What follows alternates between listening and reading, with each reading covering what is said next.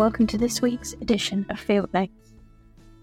After our piece in Sounds of the Sanctuary this week, where we discovered more about how teams across Redwings are repurposing and recycling objects to help us look after our precious resources and donations. In this week's Field Notes, I will again talk to Helen from our campaigns team about research that Redwings has been involved in, looking into the cost of living crisis and how it is impacting horse owners as well as rescue centres like us. Let's find out more. So, for this field notes, I'm back with Helen, our research and policy officer here at Redwings, and our campaigns team, and we are talking about the cost of living and specifically about a survey that was carried out at the end of last year, beginning of this year, looking at the impacts that the cost of living and the cost of living crisis may have on horse owners in the UK. So, Helen, Tell us about the survey and why it was carried out. So, the survey came about after we're members of the National Equine Welfare Council, along with an awful lot of other equine related organisations, and there was naturally concern about the rising cost of living and how that could be affecting horse owners' ability to continue manage looking after their horses. So rather than try and make assumptions on about the effect that costs would have. And we thought we needed to do some research. So, a small group of NEWC member organisations, six of us, got together uh, and developed a survey with some academic support in order to find out exactly what impact the cost of living was having on horse owners, and at the same time, a parallel survey was run exploring the impact of costs on the sort of equine rescue centres, if you like, charities such as Redwings uh, and their ability, obviously, to continue functioning as effective welfare organisations and sanctuaries. Mm-hmm. So, tell us about some of the questions that were asked of horse owners who were completing this survey. So, we, we, didn't want to ask too many personal questions about people's financial situations, obviously, but we wanted generally to sort of gauge how they were feeling about the current economic situation, how they were finding costs. So we asked about how costs relating to horse care had changed in the past year, how the cost of services that they needed, for example, vets, farriers, uh, things like fuel, you know, people who keep their, their horse at delivery yards often rely on cars to get to and from the horse to, to continue caring for them. So there are all sorts of additional costs that are, are really integral uh, a really integral part of horse care for many people. So we asked over 50 questions in all, a whole range of questions about where they kept their horse, how long they'd had their horse, uh, how many horses they had, whereabouts in the country they were, and we asked people about any steps that they were felt they were having to consider taking or were already taking to help them manage their horse. So, whether they were having to take on extra jobs, second jobs, or increase their hours at work, whether they're having to resort to using credit, such as a credit card or a loan, having to ask friends and family for help, things like that, or, or even sort of they felt that they really couldn't cope anymore, whether they were having to rethink how, how they were involved with horses, whether they were having to consider selling a horse or looking for somebody to share their horse with to, to share the burden of costs, or even very sadly, in some cases, having to put to sleep an older horse that didn't really have options for rehoming a bit sooner than that horse perhaps needed to be put to sleep because they were elderly and had long term health conditions. So, yeah, a lot of quite detailed questions to try and get the, the best insight that we could. Mm-hmm. And what sort of response did it have? it had a huge response. We really weren't quite prepared for the, the number of responses we got. We were hoping for, for over a thousand responses, and in the end, we received 8,252 wow. complete survey responses, which, for quite a long, in depth mm. survey, mm. Is an amazing outcome. And obviously, the more responses we have, the more confidence we can have in how well the data reflects yeah. the situation across the UK. Yeah. And we were really pleased that we did get get responses from all four regions of the UK, from owners of different ages, different circumstances in terms of where they kept their horse, different levels of experience in terms of how long they'd had horses in their lives. And so in that way, it helps us to gauge that it is representative of the, of the industry mm. and the UK as a whole, rather than just being more representative of, of pockets yeah. geographically or socially. Mm. And that that number of responses to say that you were hoping for over a thousand and ended up with over eight thousand. That's almost data in itself, isn't it? To know how strong, I guess, how strongly some people felt about it. That that number of people wanted to fill in the survey? Definitely, yeah. People seemed really engaged with the survey, and and in addition to the the questions, a lot of which were simple, sort of select from um, different response options. We also offered comment boxes. Mm-hmm. People didn't have to use them, but they could. And, and people really did. We have over 22,000 comment submissions to to read and, and add to the data. And actually by reading some of those comments where people share more more detail about their circumstances and their own lives, that's where I think the re, the reality of the situation really becomes clear. Mm-hmm. Yeah, it brings those than, brings those numbers to life. Exactly. Yes. Real, real, people have, you know, yeah. feel strongly enough about it, and it's such a personal thing to them that they've written those comments. Definitely. just sort of being stats and numbers that come out of it. Absolutely, it? yes. Yes. Makes it very real. Yeah. Speaking of stats, what were sort of the headline stats that came that came out of the findings from the survey?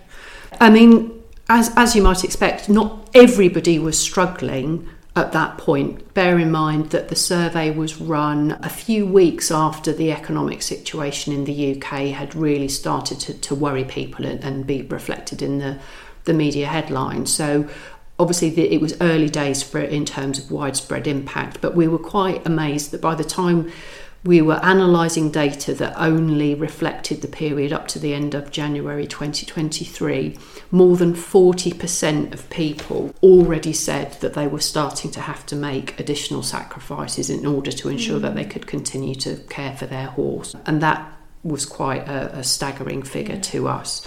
Um, and also the extent of rises. Obviously, we, we know from working at Redwings um, ourselves how price rises had, had affected our horse care costs. But in terms of the survey respondents, more than 90% of people said they had seen price rises in their feed, their forage, their bedding, really basic resources mm-hmm. that you're going to struggle to, to keep a horse, particularly through winter, without access to, to enough of those things and, and reasonable quality feed and forage. And over 75%, more than three quarters, also reported price rises in terms of the routine healthcare that again is such an integral part of day-to-day horse management. And things can unravel quite quickly if mm-hmm. people can't provide that routine preventative healthcare. And also we wanted to not only gauge what people were experiencing but how they were feeling about those experiences. And over 60% said that they were they were concerned about what 2023 was going to bring in terms of horse care costs. And now, having look, looking towards the end of 2023, we know that those costs really haven't eased for people. So yeah, it, the, the situation we don't think will have abated mm. as, as, the year has gone on. So you've sort of said some of those stats, and particularly, mm. like you say, 40% of people already worried. It's mm. quite surprising and quite a concerning stat. But was there any others that came out of it that were that were a surprise or a concern to the group that were managing the survey? I think what really came across that we hadn't asked questions about specifically was the impact on people's mental well-being in, in two respects. One was the anxiety around people's concern over not being able to provide for their horse as well as they wanted, and also the fact that people's horses were an important source of well-being mm, for them yes. having the horse in their life was a was a real positive for them so the fact that they they were worried about not being able to potentially keep their horse in the long term was an, a, a really big wrench for people. You know, it's a massive part of their identity, of their everyday life. You know, often their reason for getting out of mm. bed in the mm. morning.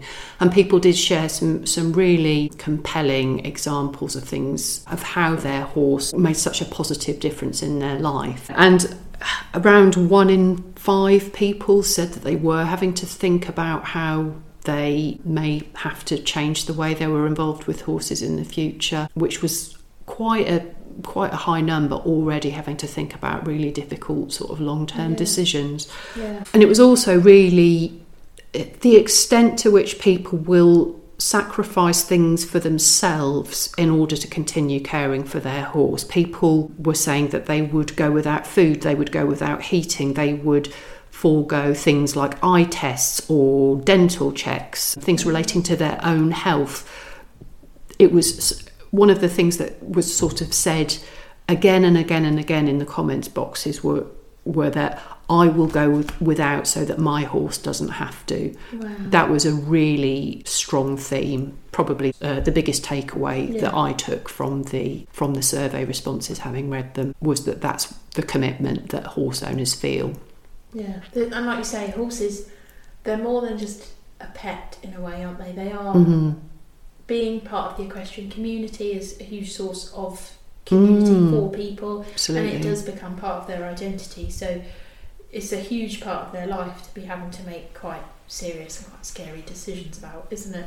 It really is, and people are obviously sort of doing whatever they can. You know, the numbers of people saying that they have taken on extra work, um, borrowed money, sold possessions in order to try and make ends meet. And again, going through 2023, you can only imagine that that number might have gone up. And going into winter, which is always the most expensive time, really conscious now of how many people are, are probably thinking, how am I going to make it through this winter? Yeah. But then, where people are having exhausted all cost cutting avenues and, and um, ways to make ends meet, are then having to make really hard choices around looking after their horse in terms of perhaps ex- people are saying that they're extending the interval between visits from healthcare professionals mm-hmm. like a, a, a dentist or a farrier for those routine interventions to make, maintain the horse's health, and people talking about delaying veterinary visits or reducing or even stopping their horse's vaccinations. And we know that these are not decisions that people are going to be taking lightly because they are potentially increasing the horse's risk of, of developing a health issue, which is then going to be more expensive to treat. And one of the things people said that they were most worried about, um, as well as the cost of feed and forage, was a, an emergency. You know what they would do, how they would find the funds if their horses needed um, an unforeseen vet visit on the back of a health problem, which, as every owner knows, can Yeah. happen out of the blue Yeah. at any time. So yeah, there's a lot of worry, a lot of worry Yeah. out there. Definitely. Um, so, with all these findings that were taken from the survey, what, what were the next steps? What's being done with them now? So we we produced uh, a report uh, on behalf of NEWC. It's a very extensive report, but um, the sort of the key findings in a report that's published and it's available on the National Equine Welfare website.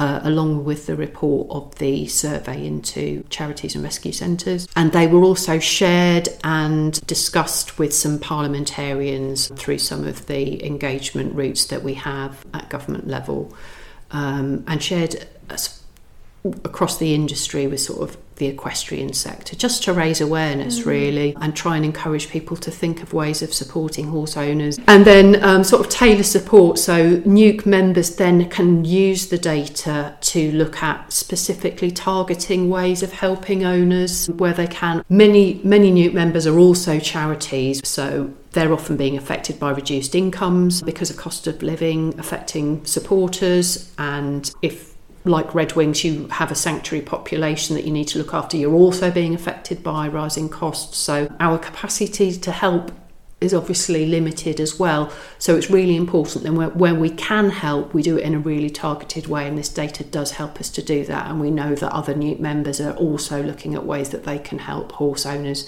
who are most badly affected by costs. And what advice is NEWC issuing for horse owners that might be feeling the impact of the cost of living crisis? There, there is, um, NEWC does have available on its website an information sheet called Cut Costs Not Care, which is just some ideas that owners may not have considered that, that could help them reduce costs in a way that doesn't affect their horse's welfare. And yeah, we always advise people, you know, if you're struggling with a vet's bill, speak to your vet. Uh, I think it's important, you know, be honest, be upfront. It's nothing to be ashamed of. So many people are in a, in a similar situation, and and you know, it's it's said in the wider world in the same way that householders are encouraged to speak to their energy company if they're struggling to pay a bill. It's always that they have a conversation about the problems that you're facing, um, rather than try and um, ignore it and hope yeah. it'll go away. Yeah. Um, there are no magic solutions, unfortunately. Mm. It's a really, really difficult climate that we're, we're living in at the moment. But yeah, obviously, when help is available, we want to be able to signpost people to it where we where we can. Definitely.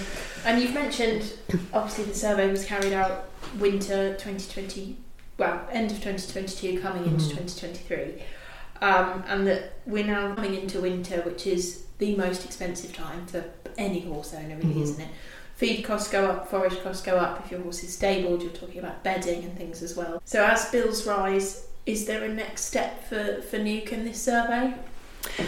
Yes, um, you're absolutely right that it's coming up for being um, a year old, really, that survey, and we know that the situation will have changed for people. Some obviously may have taken the pressure off for many because it's been not a bad year for grass in mm-hmm. most areas, which obviously is a sort of a, much cheaper source of food for most people than, than forage. But we're really aware that people who have continued to struggle this year, the thought of going into another winter is, is difficult. So the NEWC development group have agreed to rerun the survey, sort of slightly adapt it, uh, and run it again so that we can gauge how the situation has changed mm-hmm. and how it's impacting horses and their owners. So, if horse owners are listening to this, we would absolutely encourage them to, you know, share their views and share their stories on the survey, wouldn't we? So yeah, uh, do Absolutely. you know? As in, what, do you, is there a date yet when it will be going? It's um, my understanding is it's likely to be in the new year, okay. so early 2024. Yeah. So yeah. yeah. please do look out for it. We'll be sharing it. Um, on social media for sure, encouraging people, um, any any horse owner, anyone who uh, owns or has some financial responsibility yeah. for at least one horse and is over 16 and based in the UK would be eligible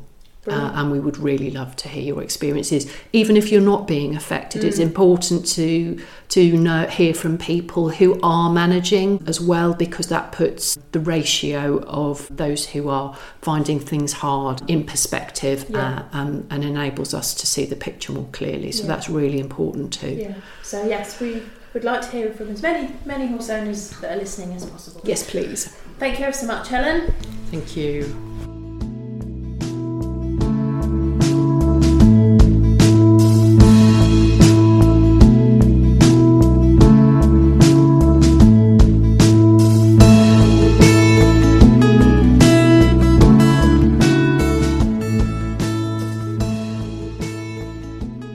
Find out more about the survey and Redwings' involvement, you can head to the Redwings website and search Cost of Living. Alternatively, visit NEWC, to find out more about the National Equine Welfare Council and its work across the UK.